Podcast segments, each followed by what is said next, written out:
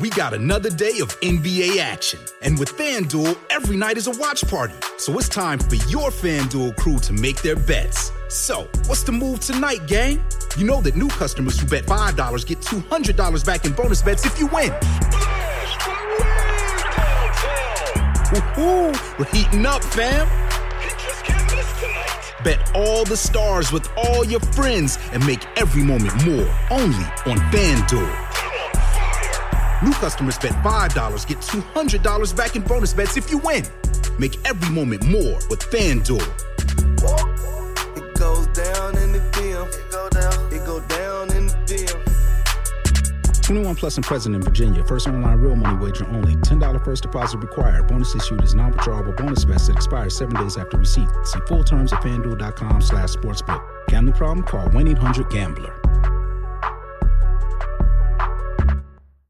Storie Libere presenta 17 agosto 2023, io sono Alessandro Luna e queste sono le notizie del giorno. La Repubblica anche oggi apre con eh, la notizia insomma, tirata fuori da Banca Italia che eh, il cambiamento climatico danneggerà la nostra economia, in particolare il sud dove fa più caldo che cioè, come informazione è come dire che eh, lo tsunami danneggia prevalentemente le coste. Ma però, vabbè, chiaramente è vero, eh, sotto fa più caldo, quindi le, il cambiamento climatico sarà più pesante e danneggerà di più le aziende. Ecco, forse questo è un metodo che però in effetti ha senso, quello di spiegare il cambiamento climatico a chi invece lo nega con termini sempre più semplici, sempre più semplificati, ecco. Domani l'articolo di apertura probabilmente sarà il sole brucia, la pioggia bagna. No, perché forse è l'unica a trattarlo così sto argomento per farlo, diciamo, arrivare a tutti. A quanto pare nel sud Italia eh, il cambiamento climatico causerà un calo medio dello 0,2% dei prezzi delle case, quindi il mercato immobiliare è particolarmente in, in pericolo. In un anno si calcola un danno di 80 milioni di euro e in generale, secondo i calcoli di Banca Italia, eh, nel 2031 ci sarà, per colpa del caldo, una riduzione dello 0,22% delle imprese. Ora, mi sembra di capire che Banca Italia stia cercando di far capire al governo che bellissime le tesi negazioniste funzionano un botto su Rete 4, però qui c'è un problema serio, quindi magari affrontiamolo.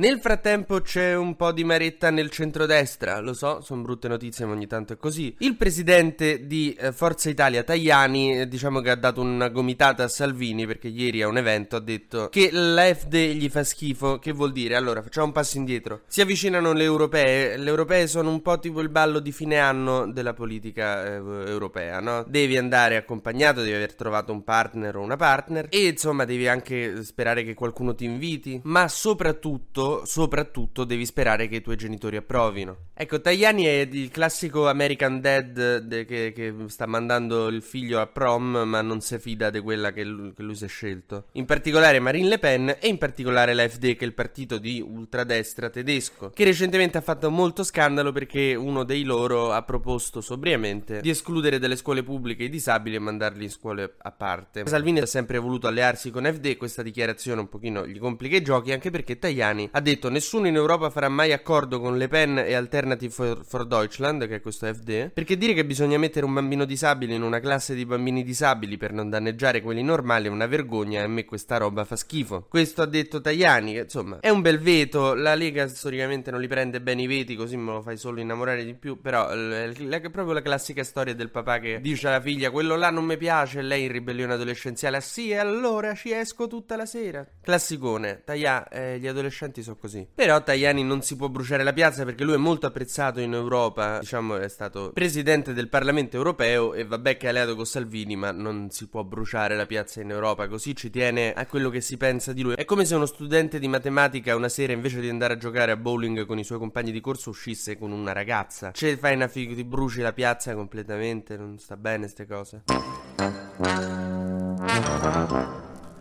Facciamo un breve consueto giro sugli esteri perché Putin ieri ha bombardato dei granai in Ucraina molto molto vicino al confine con la Nato, un giorno dopo aver detto che la Nato è ossessionata da lui e che vuole allargare il conflitto, che è come se il mio gatto mi accusasse di lasciare peli per tutta casa. Non puoi di un giorno che la Nato vuole allargare il conflitto e poi ci bombardi a 6 metri dalla scarpa. Vabbè. Naturalmente l'obiettivo da colpire per Putin erano i silos pieni di grano, perché adesso lui non ha rinnovato l'intesa sul grano e quindi vuole affamare il mondo per le sue beghe. Nel frattempo l'Ucraina cerca di fare andare avanti sta controffensiva, adesso nelle prossime tre settimane vedremo se succede qualcosa. Certo, se non succede nulla dovranno congelare la controffensiva e se ne riparlerà la prossima primavera il che vuol dire che o c'è uno stallo continuo, che la guerra si congela per dieci anni, o che magari a un certo punto eh, si dovrà trovare insomma, spazio per un accordo.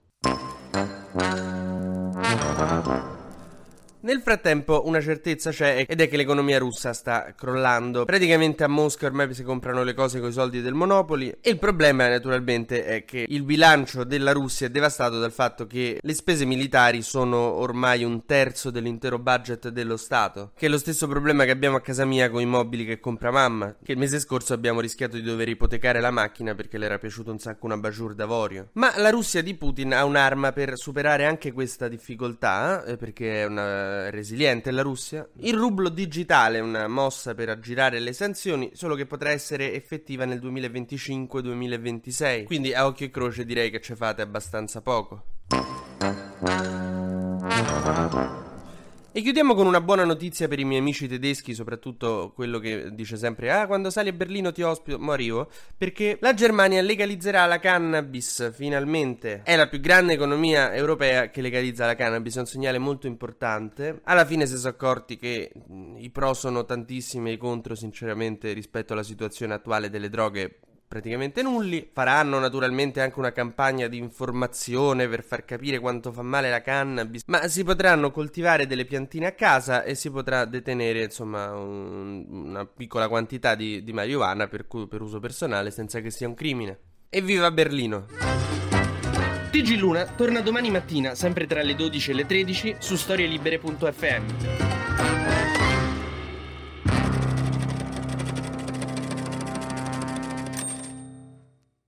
Una produzione storielibere.fm di Gianandrea Cerone e Rossana De Michele. Coordinamento editoriale Guido Guenci.